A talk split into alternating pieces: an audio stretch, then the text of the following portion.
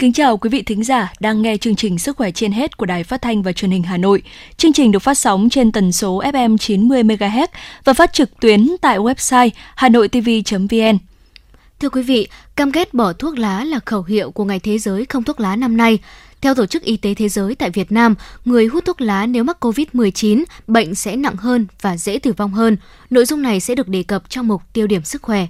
Mặc dù có nhiều triệu chứng giống nhau, nhưng người nhiễm virus COVID-19, cảm lạnh, cảm cúm lại do các nguyên nhân khác nhau gây ra. Chính do sự giống nhau về triệu chứng như ho, sốt, sổ mũi nên rất khó để có thể chẩn đoán bệnh. Vậy làm thế nào để phân biệt các ca nhiễm virus COVID-19 hay cảm lạnh, cảm cúm? Trong mục Vui sống mỗi ngày hôm nay, chuyên gia của chương trình sẽ tư vấn nội dung này. Phần cuối chương trình, trong mục Bí mật hạnh phúc, mời quý vị cùng nghe câu chuyện về cặp vợ chồng bác sĩ hưởng tuần trăng mật tại tâm dịch Bắc Giang. Còn ngay bây giờ, mời quý vị cùng lắng nghe những thông tin y tế trong và ngoài nước do phóng viên Sức khỏe trên hết cập nhật.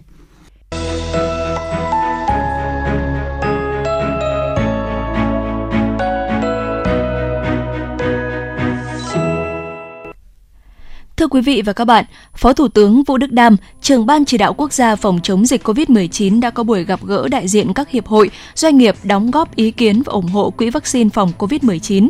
Thay mặt Ban chỉ đạo quốc gia phòng chống dịch COVID-19, Phó Thủ tướng Vũ Đức Đam gửi lời cảm ơn đến cộng đồng doanh nghiệp Việt Nam đã cùng nhau vượt qua khó khăn do dịch bệnh gây ra trong hơn một năm qua. Đến nay, Việt Nam cơ bản kiểm soát tốt dịch bệnh, song hệ lụy dịch bệnh tác động không nhỏ đến sản xuất kinh doanh. Nhưng với sự nỗ lực của cộng đồng doanh nghiệp, kinh tế Việt Nam vẫn phát triển. Phó Thủ tướng nhấn mạnh, chính phủ muốn huy động toàn dân tham gia vào công tác phòng chống dịch bệnh, trong đó có cộng đồng doanh nghiệp. Hiện nay vaccine là một trong những biện pháp căn cơ để chống dịch, do đó đó chính phủ hoan nghênh mọi cộng đồng, doanh nghiệp cùng tham gia vào để Việt Nam có vaccine sớm nhất, tiêm an toàn cho nhiều người dân nhất, sớm có miễn dịch trong cộng đồng để quay lại cuộc sống bình thường. Trong thời gian tới, cộng đồng doanh nghiệp ở Việt Nam sẽ tích cực đóng góp cho quỹ vaccine phòng COVID-19 để cùng với nguồn lực ngân sách nhà nước mua, nhập khẩu vaccine, nghiên cứu sản xuất vaccine trong nước để tiêm chủng cho người dân. Hiện nay Việt Nam được đánh giá là kiểm soát dịch bệnh tương đối tốt, vì vậy có trường hợp vaccine được điều chuyển sang nước khác do nguồn cung vaccine chưa đủ nên phải phụ thuộc vào tình hình dịch bệnh một số nước để phân phối. Johnson Johnson sẽ nghiên cứu việc chuyển giao công nghệ sản xuất vaccine COVID-19 cho Việt Nam. Đây là thông tin từ đại diện của Johnson Johnson trong buổi làm việc trực tuyến với Bộ trưởng Bộ Y tế Nguyễn Thanh Long. Bộ trưởng Nguyễn Thanh Long chia sẻ quan điểm của Việt Nam là làm sao để tiếp cận được vaccine nhanh nhất, sớm nhất và rộng nhất để phục vụ nhu cầu tiêm chủng của người dân. Cùng với mong muốn Johnson Johnson có kế hoạch cung ứng vaccine COVID-19 cho Việt Nam, Phía Việt Nam cũng mong muốn được hợp tác với Johnson Johnson về gia công và chuyển giao công nghệ để thiết lập nhà máy sản xuất vaccine tại Việt Nam. Theo Bộ trưởng Nguyễn Thanh Long, hiện nay rất nhiều tập đoàn lớn của Việt Nam muốn tham gia vào chuỗi cung ứng vaccine toàn cầu. Việt Nam cũng là một trong hơn 40 quốc gia có thể sản xuất được vaccine phục vụ nhu cầu tiêm chủng của người dân. Do đó, kinh nghiệm sản xuất vaccine của các nhà máy của Việt Nam được đảm bảo.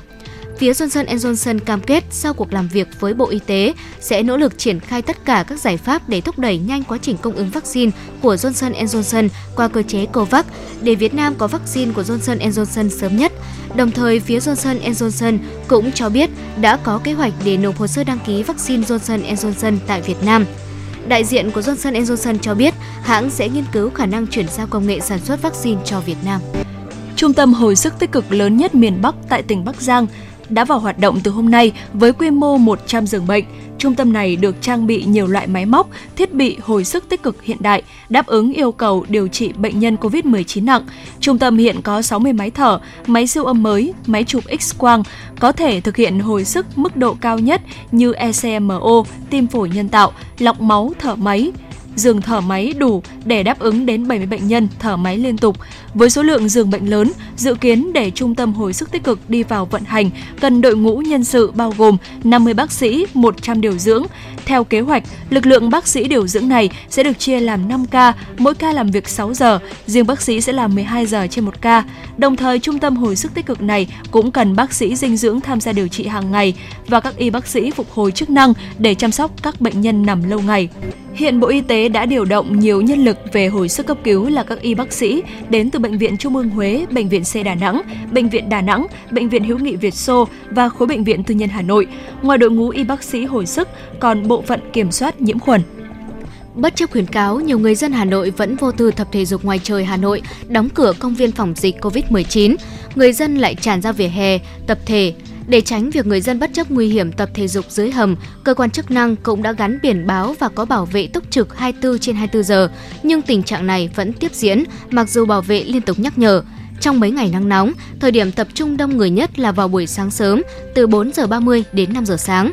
Không chỉ hầm đi bộ, ghi nhận tại cầu Long Biên vào cuối giờ chiều cũng cho thấy lượng người tập trung tại đây hóng mát không thể đếm xuể. Người chụp ảnh, người chuyện trò tâm sự, thậm chí còn tắm mát ngay dưới chân cầu. Không ít người cũng quên luôn việc đeo khẩu trang và giữ khoảng cách với những người xung quanh. Khi cả nước đang chung tay chống dịch Covid-19, một bộ phận cá nhân nào đó vẫn đang mải mê chạy theo những sở thích cá nhân. Từ khi dịch COVID-19 tái bùng phát, các bệnh viện tuyến đầu ở thành phố Đà Nẵng thường xuyên tiếp nhận những trường hợp bệnh nhân có bệnh lý nền diễn tiến nặng, thậm chí tử vong. Đa số là những người có sẵn bệnh lý nền như đái tháo đường, suy tim, phổi, tăng huyết áp, hạ đường huyết nhưng không nhập viện sớm khi có dấu hiệu trở nặng mà tự điều trị nhiều ngày ở nhà bởi tâm lý e ngại việc nằm viện không có nhân thân bên cạnh. Nỗi lo lắng sợ hãi dịch Covid-19 lây lan khiến nhiều người bệnh mạng tính không dám đến bệnh viện lấy thuốc, kiểm tra sức khỏe định kỳ mà chỉ tự xử lý tại nhà. Điều này gây ra nhiều hệ lụy khôn lường. Để người bệnh yên tâm đến điều trị trong bối cảnh dịch bệnh COVID-19, các bệnh viện đều thực hiện nghiêm quy trình đón tiếp, khám điều trị, cắt giảm số giường, số bệnh nhân để tạo khoảng cách an toàn.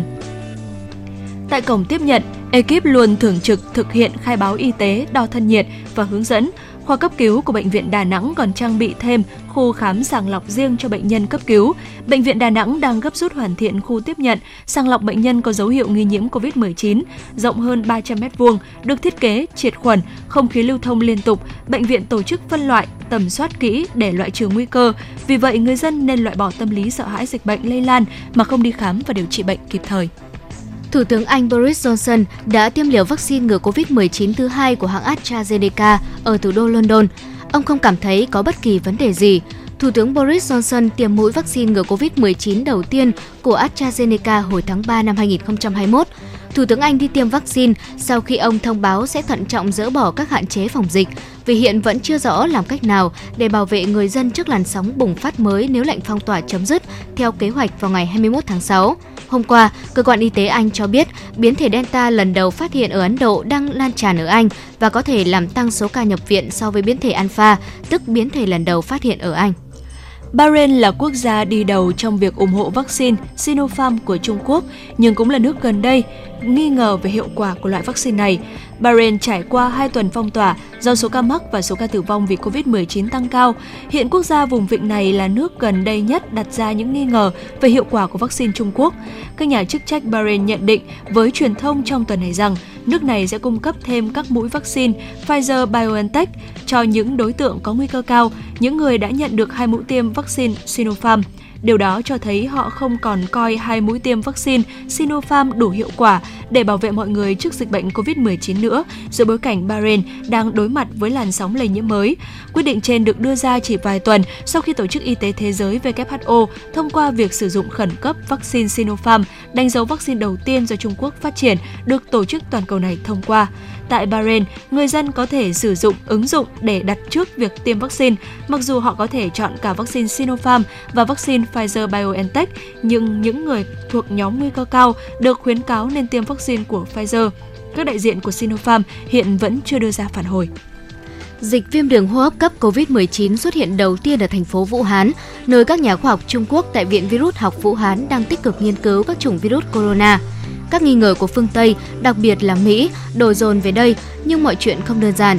Hiện nay các nhà điều tra đang nhìn nhận trực diện vào khả năng virus SARS-CoV-2, một loại virus corona gây bệnh COVID-19, có khả năng đã dò dỉ ra khỏi một phòng thí nghiệm ở thành phố Vũ Hán của Trung Quốc.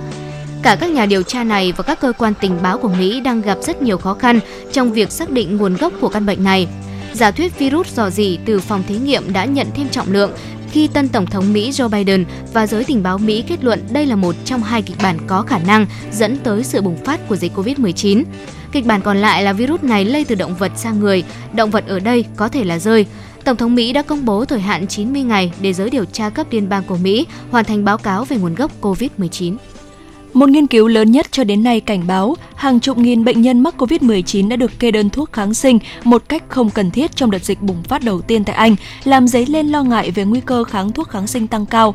Các nhà nghiên cứu cho biết chứng ho khan liên quan đến virus SARS-CoV-2 khiến việc lấy mẫu đờm trở nên khó khăn và các nhân viên y tế không muốn lấy gạc sâu ở phổi vì sợ bị nhiễm trùng.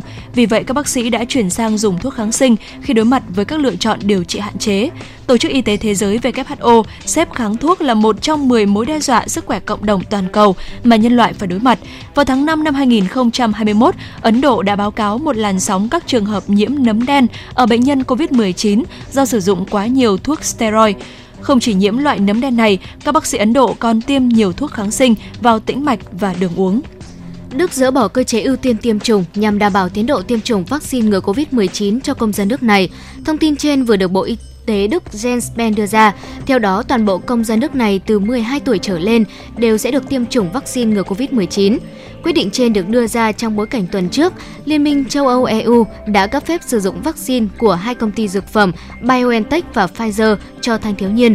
Từ tuần trước, các bác sĩ của hai công ty dược phẩm này sẽ tham gia nhiều hơn vào chiến dịch tiêm chủng của Đức và hai công ty có nghĩa vụ cung cấp khoảng 700.000 liều vaccine trong tuần đầu tiên. Tính đến ngày 1 tháng 6, hơn 15,6 triệu người dân ở Đức đã tiêm chủng đủ liều vaccine ngừa COVID-19, nâng tỷ lệ người hoàn thành tiêm chủng trong dân số lên 18,8%. Gần 36,5 triệu người Đức đã được tiêm chủng ít nhất một liều.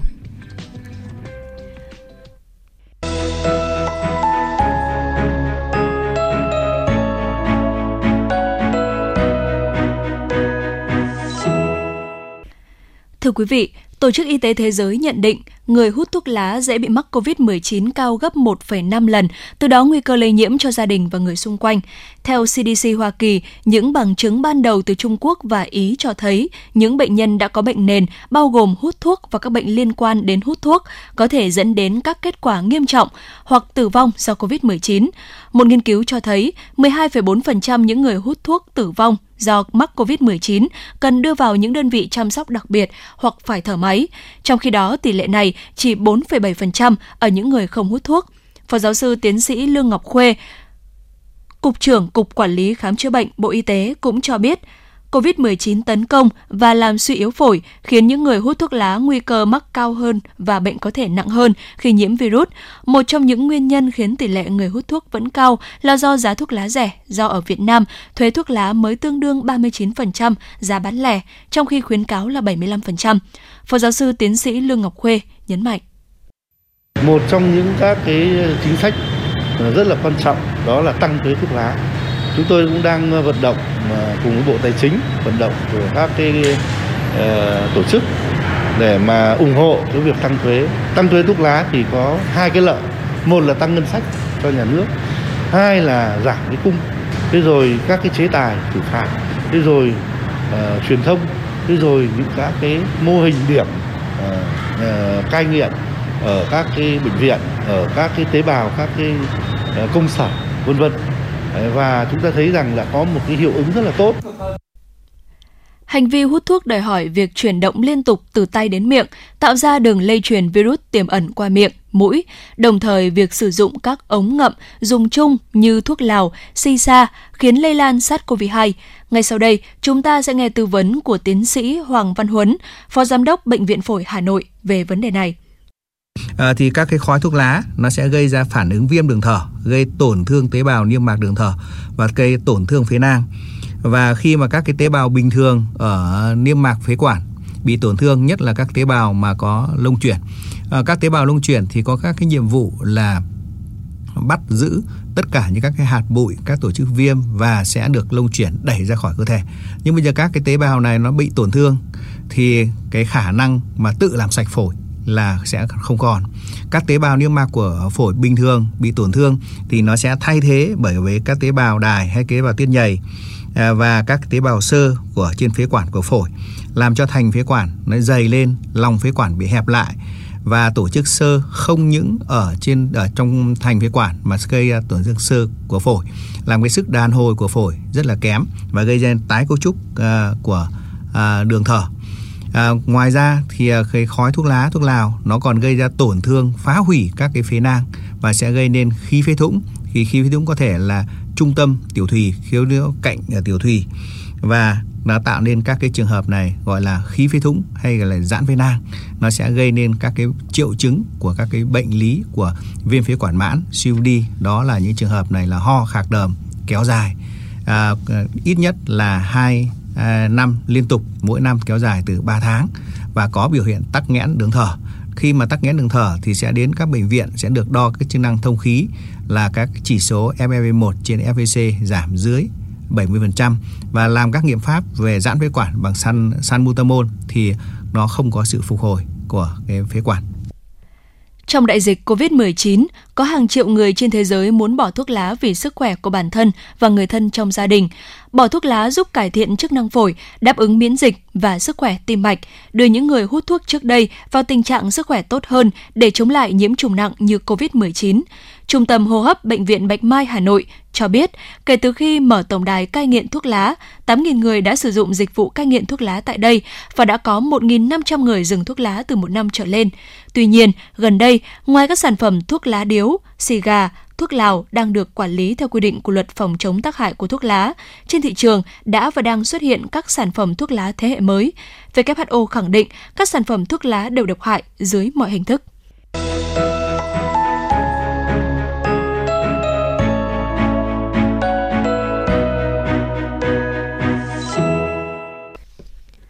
Thưa quý vị và các bạn, kể từ khi COVID-19 bùng phát, nhiều người đã gặp khó khăn trong việc phân biệt triệu chứng của căn bệnh nguy hiểm này với bệnh cúm và cảm lạnh thông thường. Ngoài việc tự đi xét nghiệm, vốn là cách tốt nhất để xác nhận khả năng bị lây nhiễm, vẫn có cách để bạn có thể dễ dàng phát hiện dấu hiệu nhiễm COVID-19 ngay tại nhà. Khi dịch COVID-19 bùng phát, nếu gặp các triệu chứng ho, sốt, khó thở, nhiều người đều sẽ cảm thấy lo lắng. Tuy nhiên, cần phải bình tĩnh, bởi có nhiều bệnh ở đường hô hấp cùng có các triệu chứng này như cảm lạnh thông thường và cúm mùa. Những triệu chứng trên có thể không có mối liên quan nào đến virus SARS-CoV-2 nếu không có yếu tố dịch tễ, từng đi đến vùng có dịch hoặc tiếp xúc với nguồn bệnh. Vì thế, người bệnh không nên vội vàng đến bệnh viện trong thời gian dịch căng thẳng, mà hãy gọi điện tới trung tâm y tế để được các bác sĩ tư vấn và hướng dẫn tốt nhất. Khi có nghi ngờ, người bệnh sẽ được lấy mẫu xét nghiệm. Việc cần làm đầu tiên trước khi có kết luận của bác sĩ, người bệnh cần chủ động cách ly, Cúm và COVID-19 đều là bệnh lây truyền qua đường hô hấp, nhưng chúng do các loại virus khác nhau gây ra. COVID-19 là do nhiễm một loại coronavirus mới được gọi là SARS-CoV-2 và bệnh cúm là do nhiễm virus cúm. Giữa hai bệnh này có những triệu chứng khá giống nhau. Trước khi COVID-19 xuất hiện, các triệu chứng của cảm lạnh và cúm là khó phân biệt, nhưng triệu chứng của bệnh cúm có thể gây bệnh từ nhẹ đến nặng và đôi khi có thể dẫn đến tử vong. Cảm cúm thường xuất hiện đột ngột. Những người bị cúm thường cảm thấy một số hoặc có tất cả các triệu chứng sau. Sốt hoặc cảm thấy sốt, ớn lạnh, ho, đau họng, chảy nước mũi hoặc nghẹt mũi, đau cơ toàn bộ cơ thể, đau đầu, mệt mỏi. Một số người có thể bị nôn mửa và tiêu chảy, phổ biến ở trẻ em hơn người lớn. Điều quan trọng cần lưu ý là không phải ai bị cúm cũng sẽ đều bị sốt. Hầu hết những người bị cúm sẽ bình phục trong vài ngày đến dưới 2 tuần, nhưng một số người sẽ phát triển các biến chứng, chẳng hạn như viêm phổi do cảm cúm. Một số biến chứng có thể đe dọa đến tính mạng và dẫn đến tử vong. Nhiễm trùng xoang và tai là các biến chứng vừa phải do cúm, nhưng viêm phổi là một biến chứng cúm nghiêm trọng. Biến chứng này có thể do nhiễm virus cúm đơn thuần hoặc do đồng nhiễm virus và vi khuẩn. Các biến chứng nghiêm trọng khác có thể xảy ra do cúm bao gồm viêm cơ tim, viêm não hoặc viêm cơ, viêm cơ vân và suy đa cơ quan, suy hô hấp và suy thận. Nhiễm virus cúm đường hô hấp có thể gây ra các phản ứng viêm rất mạnh trong cơ thể và có thể dẫn đến nhiễm trùng huyết, phản ứng đe dọa tính mạng của cơ thể. Cúm cũng có thể làm trầm trọng thêm các bệnh nền sẵn có ở các bệnh nhân như bệnh hen suyễn, bệnh tim, viêm đường hô hấp cấp mãn tính. Ngay sau đây, chúng ta sẽ nghe tư vấn của giáo sư, tiến sĩ Nguyễn Văn Kính, Chủ tịch Hội truyền nhiễm Việt Nam. Cúm thì có nhiều chủng khác nhau. Chúng ta có cúm A, cúm B, cúm C. Trong đó cúm A, cúm B thì gây bệnh cho người, cúm C thì gây bệnh cho súc vật. Thế nào? và đặc biệt là cúm A thì nó được hình thành với cái vỏ của nó gồm hai cái kháng nguyên chính là kháng nguyên H và kháng nguyên N. Có um, 9 ờ, có có 15 cái H và 9 cái N. Nó tổ hợp lại với nhau, cho nên là nó tạo ra rất nhiều các cái biến chủng khác nhau. Và riêng cái cúm A này có khả năng gây đại dịch. Và chúng ta đã từng phải trải qua với lại cúm ờ, đại dịch ờ, năm 1918 rồi sau đó thì mới đây nhất trong thế kỷ trước đó là cúm AH5N1 Đấy, rồi sau đó là H1N1 pandemic à, 2009 để chúng ta đã thấy cái mức độ lây lan của nó rất mạnh mẽ. Cho nên chúng ta cũng không chủ quan bởi vì cái triệu chứng của nó là tương tự như nhau.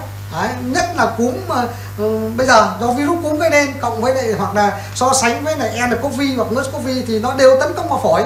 Và bệnh cảnh của nó vẫn là một cái bệnh cảnh của viêm phổi cấp, nhiễm trùng đường hô hấp cấp, cho nên là bệnh nhân từ mức độ nhẹ chỉ là không khó thở, nhưng mà có viêm phổi kẽ cho nên nặng hơn là có viêm phổi thùy. Rồi rồi viêm lan tỏa cả hai phổi, chúng ta đều có thể gặp cả, đúng không và vì vậy cho nên về mặt ờ, bản chất nguy hiểm thì đều nguy hiểm với nhau. Tuy nhiên thì cúm thì còn có thuốc đặc trị, đó là Tamiflu, đó là Zanamivir, đó là Palovivir đúng không thì chúng ta còn có thể ngăn chặn được trước. Còn đối với lại nCoV hoặc SARS hay MERS-CoV hầu là hầu như chúng ta không có thuốc đặc hiệu. Trong đáp ứng miễn dịch của cơ thể thì trong vòng 7 đến 10 ngày nó cũng khỏi. Đấy và những ai nặng và biến chứng thì sẽ tử vong. Từ đấy chúng ta thấy và những người có nguy cơ tử vong cao đó là những người mà gì tuổi cao đấy, sức yếu suy giảm miễn dịch. Những người mà có bệnh nền ví dụ như là uh, COPD viêm phổi tắc nghẽn đấy. Thế rồi uh, tiểu đường tăng huyết áp vân vân thì cái nguy cơ tử vong cao hơn nhưng mà từ 25 đến 35 tuổi là đã từ lên tới 6% rồi. Từ 35 đến 45 tuổi là đã tới gì 30% và trên 65 tuổi trở lên thì tử vong trên 50% đúng không? Vì vậy cho nên là tổng hòa lại thì chúng ta thấy rằng những đối tượng có nguy cơ, những người có nguy cơ cao, đấy là những người có bệnh nền. Đấy, và đấy là cái báo hiệu rất nặng. Vừa có cúm vẫn đang lưu hành ở chúng ta, nó gọi là cúm mùa thì bệnh nhân vào viện với những bệnh cảnh như vậy chúng ta phải hết sức tỉ mỉ phân tích về yếu tố dịch tễ. Đấy, còn lâm sàng thì nhiều khi là nó tương tự. Nhưng mà chúng ta loại trừ ra có yếu tố dịch tễ liên quan đến covid hay không thì chúng ta mới cách đi. Kiểu covid còn không vẫn phải tập trung ngay lập tức. Vì cúm nào có thuốc điều trị đặc hiệu chúng ta phải cho thuốc đặc hiệu ngay. Theo Trung tâm Kiểm soát Bệnh tật CDC, mặc dù mỗi ngày chúng ta biết thêm nhiều điều về COVID-19 và virus gây ra nó, nhưng vẫn còn có rất nhiều điều chưa được biết. Mặc dù vậy, những người mắc COVID-19 đã có một loạt các triệu chứng từ nhẹ đến nặng được báo cáo. Các triệu chứng có thể xuất hiện từ 2 đến 14 ngày sau khi tiếp xúc với virus. Bất kỳ ai cũng có thể có các triệu chứng từ nhẹ đến nặng. Những người có các triệu chứng này có thể bị COVID-19, sốt hoặc ớn lạnh, ho, thở gấp hoặc khó thở, mệt mỏi, đau nhức cơ hoặc cơ thể, đau đầu, mất vị giác hoặc khứu giác mới, đau họng, nghẹt mũi hoặc chảy nước mũi, buồn nôn hoặc nôn mửa, tiêu chảy, Tuy nhiên, không phải bệnh nhân nào mắc COVID-19 cũng có các triệu chứng này. Một số bệnh nhân nhiễm COVID-19 thậm chí không có biểu hiện ho, sốt, khó thở. Người lớn tuổi và những người mắc nhiều hoặc một trong các bệnh mạng tính như bệnh tim, phổi hoặc đái tháo đường có thể có nguy cơ phát triển các biến chứng nghiêm trọng hơn do bệnh COVID-19.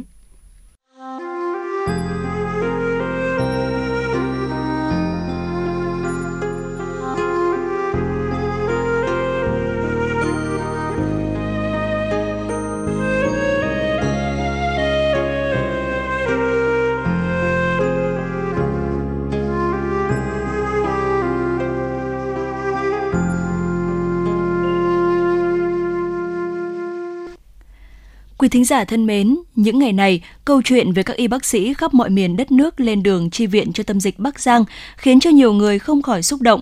Vượt qua quãng đường xa xôi và cả sự ngăn cản trong lo lắng của gia đình, những y bác sĩ ấy đã lao mình vùng dịch trong cái nắng nóng gay gắt với một trái tim ngập tràn tình yêu thương. Trong mục Bí mật hạnh phúc hôm nay, mời quý vị cùng nghe câu chuyện về một cặp vợ chồng bác sĩ có chuyến trăng mật đặc biệt tại vùng tâm dịch. Đối với đôi bạn trẻ, có lẽ kỷ niệm không thể nào quên là một đám cưới đầm ấm và một kỳ nghỉ trăng mật đầy ắp dư vị ngọt ngào của tình yêu. Nhưng với vợ chồng bác sĩ Đinh Hoàng Mai Anh và Nguyễn Xuân Điệp, Bệnh viện Việt Nam Thụy Điển Uông Bí, thì kỷ niệm trăng mật của họ lại gắn liền với những ngày tháng chống dịch bên các đồng nghiệp và những người dân ở tâm dịch. Cả hai vợ chồng đều là bác sĩ, vợ là bác sĩ Đinh Hoàng Mai Anh, công tác tại khoa nội tiêu hóa, chồng là Nguyễn Xuân Điệp, công tác tại khoa phẫu thuật gây mê hồi sức.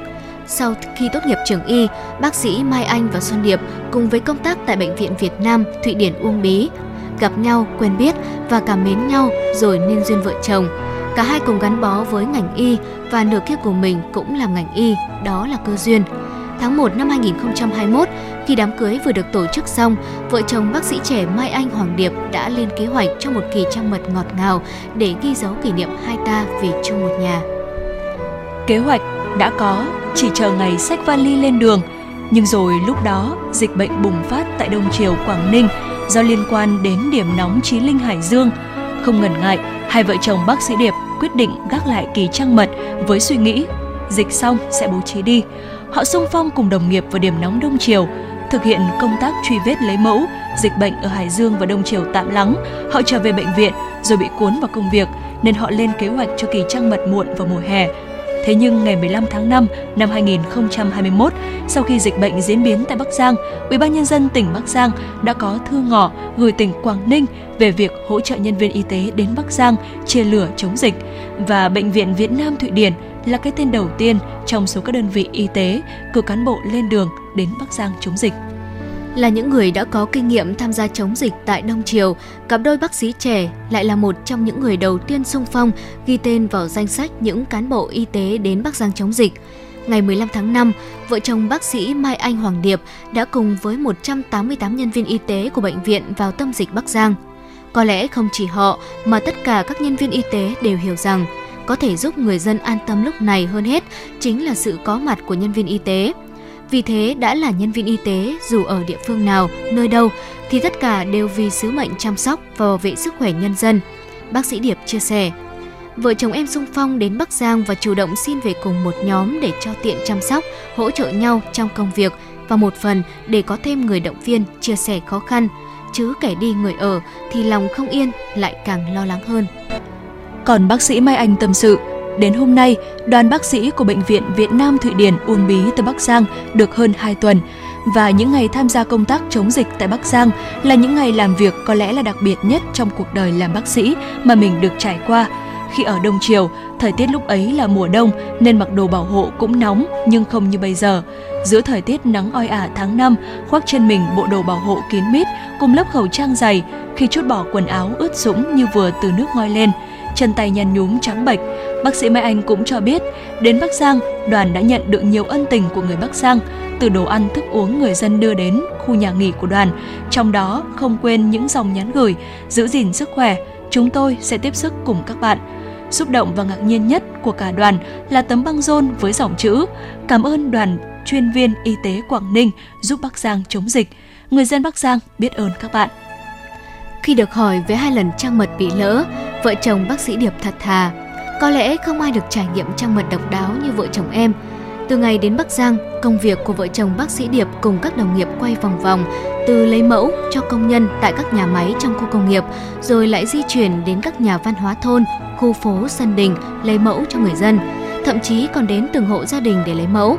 Khi biết chúng tôi có ý định viết về chuyện của hai vợ chồng Mai Anh và Hoàng Điệp, họ khăng khăng từ chối, bởi vì theo họ nhiều đồng nghiệp, anh chị trong đoàn của bệnh viện và các nhân viên y tế khác xứng đáng lên báo hơn chúng em rất nhiều. Vâng, đối với nhân dân, với đất nước, những cán bộ y tế vẫn luôn luôn là những người xứng đáng được tin yêu bởi họ hy sinh vất vả, đã có những lúc phải gồng mình để làm việc. Có ai đó nói rằng đại dịch COVID-19 bên cạnh những tác động tiêu cực cho con người còn cho thêm những trải nghiệm mới mà trước đó chưa có được. Ví dụ nhờ Covid-19 ở nhà làm những việc mà đã từ vài chục năm chưa làm. Có người thấy phải yêu bản thân hơn, có người thấy cần tĩnh tâm lắng lại cảm nhận về cuộc đời.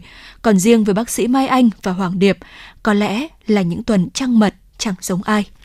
Vâng thưa quý vị, những ngày này, sự quan tâm của người dân cả nước đang hướng về các khu vực cách ly phong tỏa và điều trị bệnh nhân COVID-19 hàng đoàn xe nghĩa tình, quyên góp trang thiết bị y tế, hàng hóa thực phẩm vẫn hàng ngày được truyền vào những khu vực tâm dịch.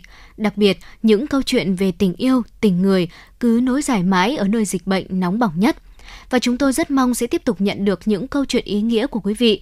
Mọi ý kiến đóng góp và bài viết mời quý vị gửi đến hòm thư sức khỏe trên hết Hà Nội a gmail.com. Rất cảm ơn quý vị đã cùng đồng hành với chúng tôi trong 30 phút vừa qua. Thân ái chào tạm biệt và hẹn gặp lại.